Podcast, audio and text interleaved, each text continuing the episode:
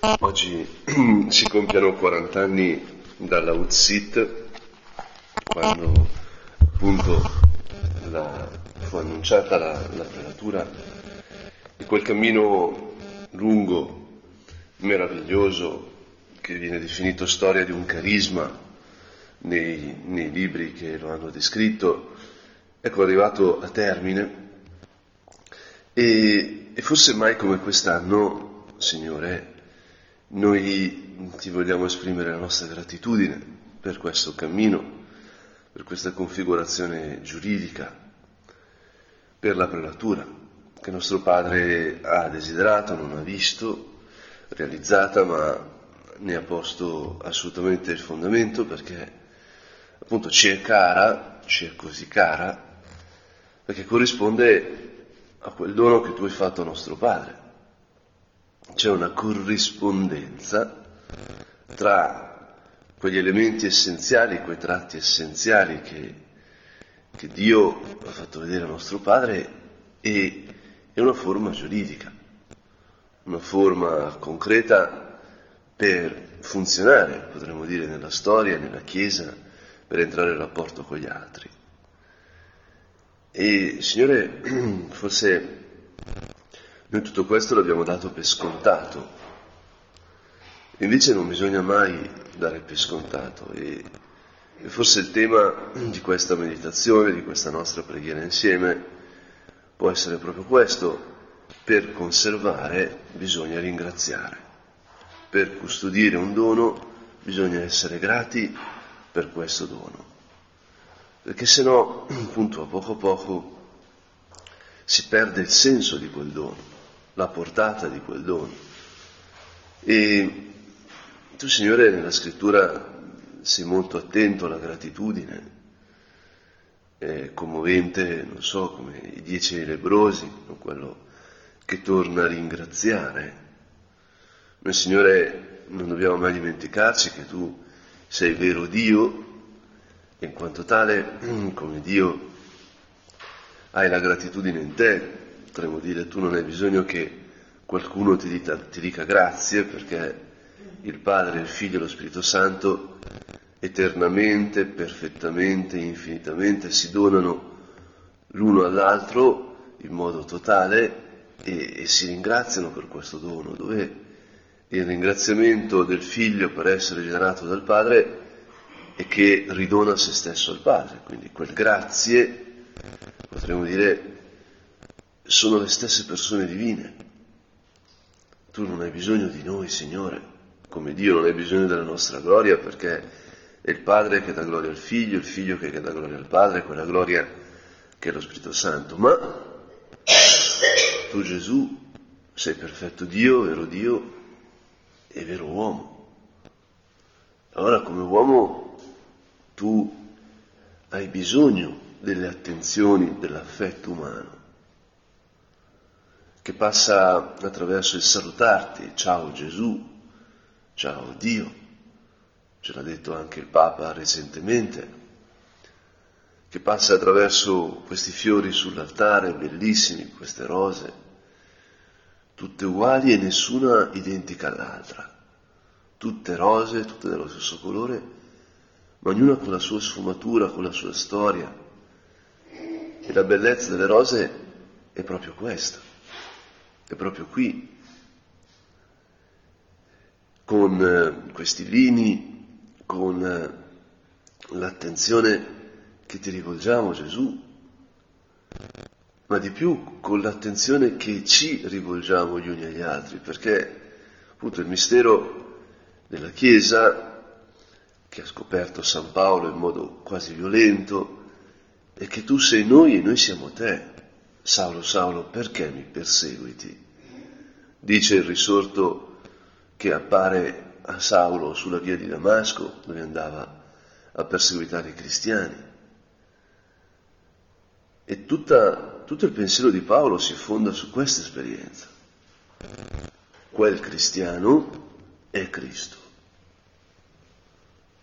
Cristo e il suo corpo sono una cosa sola, e quel corpo siamo noi.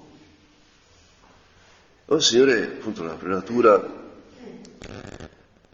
è una forma giuridica che però custodisce, accoglie l'opus dei che siamo noi, siamo noi, ciascuno di noi. Per questo dobbiamo essere profondamente grati. Custodisce la nostra identità, custodisce il nostro cammino. E oggi una delle giornate croce per i predicatori che vogliono partire dal Vangelo del giorno, perché la messa prevista è quella di ringraziamento, però uno non sa mai se sia stata la scelta, diciamo, de, di chi prepara la messa, al quale siamo grati, di seguire le letture continuate oppure di fare la lettura propria della, della messa di ringraziamento. Ora, la soluzione democratico-cristiana di tradizione di usare entrambi i Vangeli, no? Cioè così uno dice qualsiasi cosa hanno preparato non lo manco, non lo posso, no? Ma anche perché in questo caso sembra molto bello collegarli. La prima scena è quella del giorno, quindi siamo nelle letture dell'Avvento, è tratta dal capitolo ottavo di Matteo e Gesù è entrato a Cafarnao. Cafarnao era questa città, diciamo lì al nord, vicino dove Gesù era cresciuto, eh, vissuto, città commerciale, città di confine, città dove si parlava il greco, un po' potremmo dire una specie di Milano, eh? cioè dove la gente va di corsa, si, fanno, si comprano cose, si commercia. Quindi una città importante anche dal punto di vista mm, militare, politico. E qui gli viene incontro un centurione. Un centurione è un ufficiale, forse per meglio dire un sottufficiale, una specie di maresciallo potremmo dire. Comanda una centuria e questo, quest'uomo forte, uomo che è schierato in una parte dell'impero complessa, quindi uomo che non gode così di appoggi politici, è stato assegnato a una regione dove si rischia veramente la vita, non è lì a far presenza, è lì a gestire un confine complesso. Ecco, quest'uomo rotto a mille battaglie si mette a scongiurare Gesù a pregare Gesù, a chiedere a Gesù, dicendo, Signore, Signore, il mio servo è in casa, a letto, paralizzato e soffre terribilmente.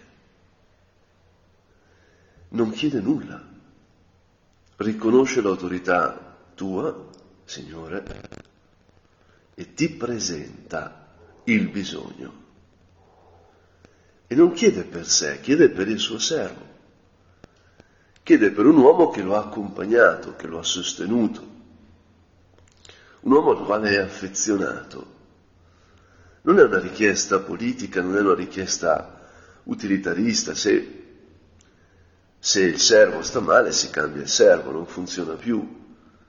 Come si cambia la macchina, ti può spiacere un po', ma, ma qui no, è paralizzato e soffre, è proprio compassione. Gli fa male la sofferenza del suo servo. E cosa fa questo centurione, uomo iperrealista, presenta a Cristo che passa questa sofferenza. E noi, Signore, per tanti anni ti abbiamo presentato la sofferenza del non riuscire a ad avere un abito che ci andasse bene continuiamo a presentartelo in un certo senso, perché appunto la Chiesa è cammino, la vita è cammino. Ma la cosa essenziale è, è presentare a Gesù questa sofferenza. In questi, queste settimane sta accadendo una cosa straordinaria, per me inimmaginabile, perché io ho avuto un rapporto con gli statuti dell'Opus Dei naturale fin dal primo istante, perché quando appunto dato dell'Opus Dei, mio papà li ha letti alla mia mamma, ne ha fatto una traduzione in italiano per la mia mamma, giusto così per... Quindi per me gli statuti sono sempre stati una questione familiare. E, e adesso, però ecco, una cosa che lungo gli anni mi un po' rammaricava è che, forse per il fatto che erano in latino e che io avevo la traduzione in italiano di mio papà, ma non tutti ce l'avevano, ecco, erano poco noti gli statuti. E allora, queste settimane, un sacco di persone mi scrivono, dicono, Don Giulio, ma ho visto questo punto degli statuti, ma cosa vuol dire esattamente? Cosa pensa lei? No? E questa è una cosa bellissima, questa è una grazia stupenda. Io continuo a rispondere, ecco, bisogna pregarci sugli statuti. Bisogna pregarci perché sono frutto di tanto amore, di tanta preghiera, di tanta vita.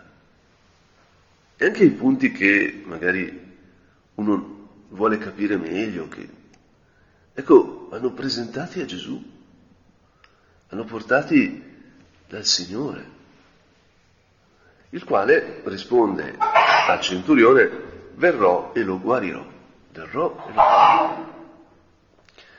E qui sembra che è fatta. Io mi aspetterei che il centurione dicesse, olè, è fatta, è viva. Adesso Gesù viene, mi guarisce il servo e, e tutto andrà bene. Invece no. Qui c'è un twist narrativo interessantissimo, perché il centurione risponde, Signore, io non sono degno che tu entri sotto il mio tetto, ma di soltanto una parola e il mio servo sarà guarito. Ecco, lo ripetiamo in ogni messa, lo ripetiamo in prima persona, io non sono degno, Signore. Dì soltanto una parola e io sarò salvato.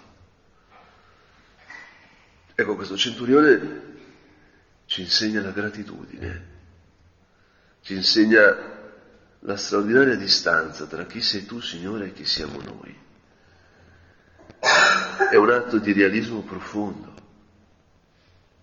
E poi aggiungere una frase che nell'anniversario di oggi a me risulta utile, risulta di stimolo per l'orazione. Pur essendo anch'io un subalterno, ho dei soldati sotto di me. E dico uno va ed egli va, e un altro vieni ed egli viene. E al mio servo fa questo ed egli lo fa. Ecco, questo centurione dice, guarda, io, io non sono l'imperatore, ho qualcuno sopra di me, però ho anche qualcuno sotto di me. E quindi so, a livello di catena di comando militare, che quando uno ha potestà e dice a un suo sottoposto fa questo, ecco che questi lo fa. E quindi tu che sei Signore, tu che hai l'autorità suprema, a forziori, se dici che avvenga questo, che il mio servo sia guarito, ecco, il mio servo sarà guarito. E perché a me serve oggi? Perché questo centurione sta passando dall'autorità divina, dall'autorità spirituale del Cristo, alla, all'autorità umana, legale. E sta leggendo l'autorità umana, il diritto, diciamo, in questo caso militare, come ponte verso la vera origine di tutto che è il tuo potere, Signore. Il mondo è frutto della tua parola, della tua volontà. Nulla è stato fatto senza di te, che sei il Verbo, la parola di Dio. Ce lo dice Giovanni. Il mondo, la storia, le nostre vite, le nostre vocazioni, tutto ciò che accade è frutto del potere di Dio. E poi è vero c'è la nostra libertà, la libertà di Lucifero, la libertà di Adamo ed Eva, la libertà di ciascuno di noi che può rispondere male a questa parola, può rispondere male a questo dono. Ma ciò non toglie che queste rose sull'altare sono parola di Dio, che il sole e le stelle sono frutto del comando di Dio e quindi che tutto ciò che accade è sotto il tuo potere, Gesù.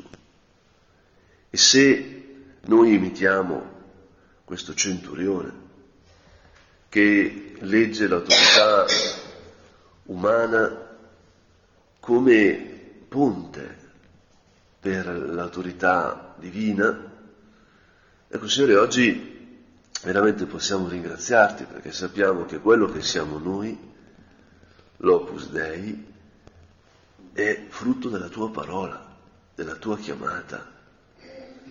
E quindi, Signore, appunto, qualsiasi cosa ci, ci, ci venga attraverso il cammino giuridico, attraverso le richieste del Santo Padre, ecco, non farà altro che portarci di più a te e farci riconoscere la sproporzione tra, tra noi e te. Signore, noi non siamo degni che tu entri sotto il nostro tetto. Ecco, per me la prelatura, la forma giuridica è sempre come il tetto, sempre come le pareti della casa. Ecco, noi non, non siamo degni, Signore, ma, ma noi siamo quello che siamo, siamo radunati dalla tua parola, dalla tua parola. E sappiamo come Gesù si riempie di stupore. In verità, in verità, vi dico, in Israele non ho trovato nessuno con una fede così grande. Ecco, questo centurione pagano, romano, che appartiene alle forze occupanti, è il maestro di Israele. Perché vi dico che molti verranno dall'Oriente all'Occidente e si daranno a mensa con Abramo, Isacco e Giacobbe nel regno dei cieli. Ed è proprio la nostra vocazione, Signore, che molti, tutti, vengano da tutte le parti, da tutte le professioni, da tutti i luoghi del mondo, della terra, della storia, e si siedano alla tua mensa, siano di casa come a Betania. E l'altro Vangelo che appunto la, la liturgia suggerisce per la messa di ringraziamento ha a che vedere proprio con questo essere casa, perché è la scena che segue immediatamente l'annunciazione. L'arcangelo Gabriele è apparso a Maria e, e le ha detto anche di Elisabetta. E, e lei, Maria, ha risposto con quel fiat che contempliamo in ogni angolo, in ogni angelus. E allora poi inizia il racconto di come Maria in quei giorni si alzò in fretta e andò verso la città dove abitava la cugina, attraversando la regione montuosa in fretta, con sollecitudine, con amore. E quando arriva, eh, bussa alla porta di, della casa di Zaccaria, ha detto c'è qualcuno? Elisabetta, sono Maria. E appena la voce di Nostra Signora raggiunge Elisabetta, ecco che che il bambino sussulta nel suo grembo. Elisabetta fu colma di Spirito Santo. Maria entra in casa. Ecco, Signore, l'opera di Dio è nelle mani di Maria. È casa perché Maria è la fondatrice. È Maria che si preoccupa che sia sempre casa che custodisce le pareti da dentro, custodendo le persone. E qui c'è un, un passo, una corrispondenza che a me sembra meriti di essere evidenziata, perché quando l'angelo, l'arcangelo Gabriele arriva da Maria, le dice Chairete, Chaire, rallegrati. È il saluto, il saluto di allora, e poi la chiama piena di grazia, il Signore è con te. E quel Chaire è abbi gioia. E quindi quando Maria entra in casa di Elisabetta, molto probabilmente avrà usato lo stesso saluto, che era il saluto di allora, Chaire, rallegrati Elisabetta. Solo che adesso questo saluto è di colei che è piena di grazia, nel senso che nel suo grembo c'è la fonte stessa della grazia. Il Signore è con lei. Ora questo saluto diventa onnipotente, onnipotente. L'affetto umano di Maria per Elisabetta porta la forza infinita dell'amore di Dio. L'amore degli amori è presente nei nostri amori, questa è la vocazione. Questo è ciò che fa l'Opus Dei. E allora di fronte a Gesù, preparandoci la messa in questa orazione, possiamo domandarci, ma io sono convinto, io credo, come credeva il centurione almeno, che l'amore degli amori è presente nei miei amori. Io credo che la mia vita con la sua dinamica naturale, i miei rapporti, il lavoro, le relazioni familiari, amicali, sono state impregnate per la vocazione dall'amore di Cristo. Questo amore senza limiti, questo amore che muove il sole e le altre stelle, come dice Dante. Oppure rimango a livello formale, a livello di abitudine. Un dono è tale nella misura in cui uno ricorda che quel dono non era suo, ma gli viene da un altro. Il dono è una sostanza fondata in una relazione, perché è dono nella misura in cui mi ricordo che quella realtà non l'avevo, non era mia, ma un altro me l'ha donata. E allora, Signore, appunto noi in questo giorno dobbiamo ringraziare per la vocazione e quindi per l'outzit, per la prelatura, ma dobbiamo partire da chi è Gesù che ci ha chiamato. Dobbiamo partire da chi è Maria che rende casa la nostra casa. E quindi il modo più efficace appunto è ringraziare per custodire il dono, bisogna ringraziare per il dono, perché se diciamo grazie per il dono, quel dono continuerà a essere dono. La mia vita, Signore, non è mia. O meno è mia, ma non era mia, perché è un dono che tu mi hai fatto. E quindi la mia vita è, è mia e tua insieme. E se sono grato per la mia vita, vivrò veramente la mia vita per quello che è. La vivrò con la pace di chi sa che tu sei responsabile di questo dono. Perché Dio non si pente dei suoi doni. Dio non ritira i suoi doni. Tutta la Bibbia, tutta la scrittura è questo, la messa che stiamo per celebrare è questo. Dio dona per sempre, una volta per sempre, anche se li crocifigge il figlio. Lui continua ad amarti come un padre. E questo per noi è incomprensibile. Ma per questo abbiamo bisogno di unirci a quel dialogo tra Maria e Elisabetta e, e stare in quel nulla impossibile a Dio. Perché appunto quando la cugina anziana sente il saluto di Nostra Signora e il bimbo sussulta nel suo grembo, proclama la prima Ave Maria, benedetta tu fra le donne e benedetto il frutto del tuo grembo. Ma che cosa devo? Che la madre del mio Signore venga a me.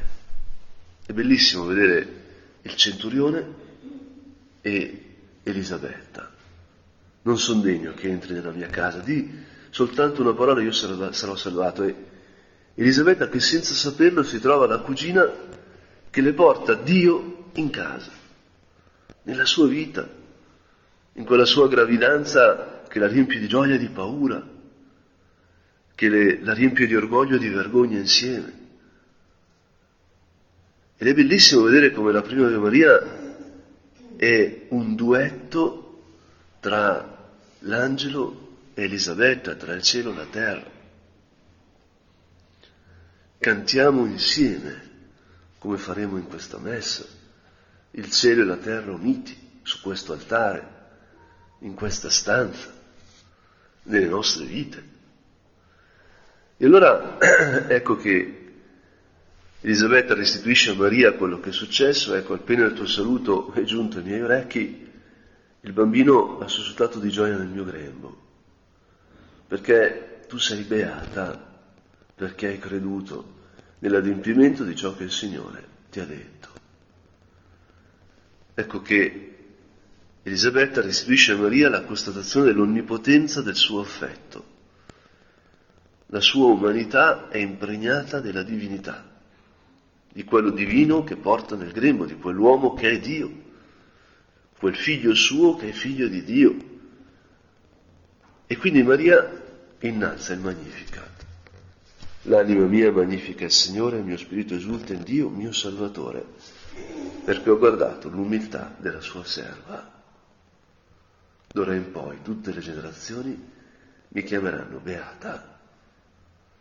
Ecco la coscienza del fatto che il dono di Dio è per sempre quella partecipazione alla vita trinitaria che è lo spirito dell'Opus Dei, che ha un carisma, appunto, la vocazione è un carisma, cioè è la vita di Dio che in Cristo arriva a noi e diventa vita nostra, è irrevocabile.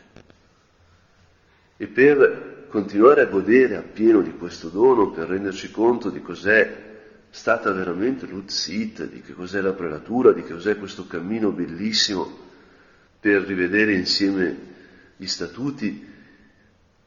Per renderci conto di questo dono abbiamo bisogno di dire il Magnificat, di stare nell'Ave Maria, di immergerci in questo dialogo tra il cielo e la terra. Perché allora, appunto, con nostra madre ci renderemo conto che questa bella famigliola, come la chiamava nostro padre, con tutti i suoi limiti, i suoi problemi, le sue fatiche, appunto è costituita dalla parola di Dio. E questa parola la custodisce. Tu e io ci sappiamo custoditi da Dio. A carisma tuendo. Il carisma, cioè il dono, lo costituisce, lo, lo custodisce Dio, che è la sorgente di quel dono. Questo vale per la nostra identità, vale per la forma giuridica che il Signore ci ha concesso attraverso un cammino, appunto, in dialogo con la Santa Sede, ma, ma in primo luogo vale per la nostra vocazione, il nostro essere famiglia.